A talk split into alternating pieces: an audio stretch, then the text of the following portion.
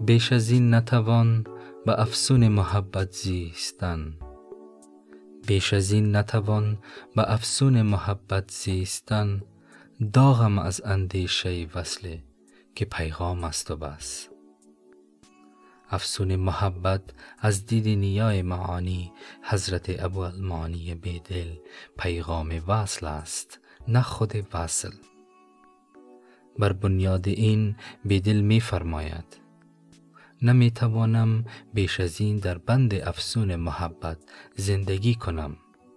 زیرا این افسون چیز جز اندیشه پیغام وصل نیست که من از اثر آن داغ یعنی داغ هرمان بر دل دارم. وی در بیت دیگر همین غزل چنین می فرماید لذت درد محبت هم تماشا کردنی است. لذت درد محبت هم تماشا کردنی است. دل به ذوق می خورد. خونم که نتوان گفت. محبت از دید معرفت شناسانه بیدل افزون بر لذایزش وادی پرمشقت است که پیمودن آن برای سالک یعنی فردی که در سلک صوفیه طی طریق می کند. و رهرب وادی محبت است آمیخته با درد است.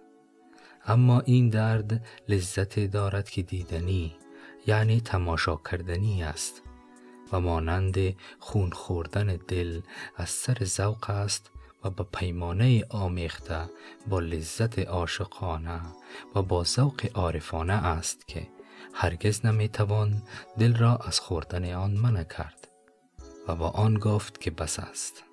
زیرا درد چاشنی محبت است. و سلام.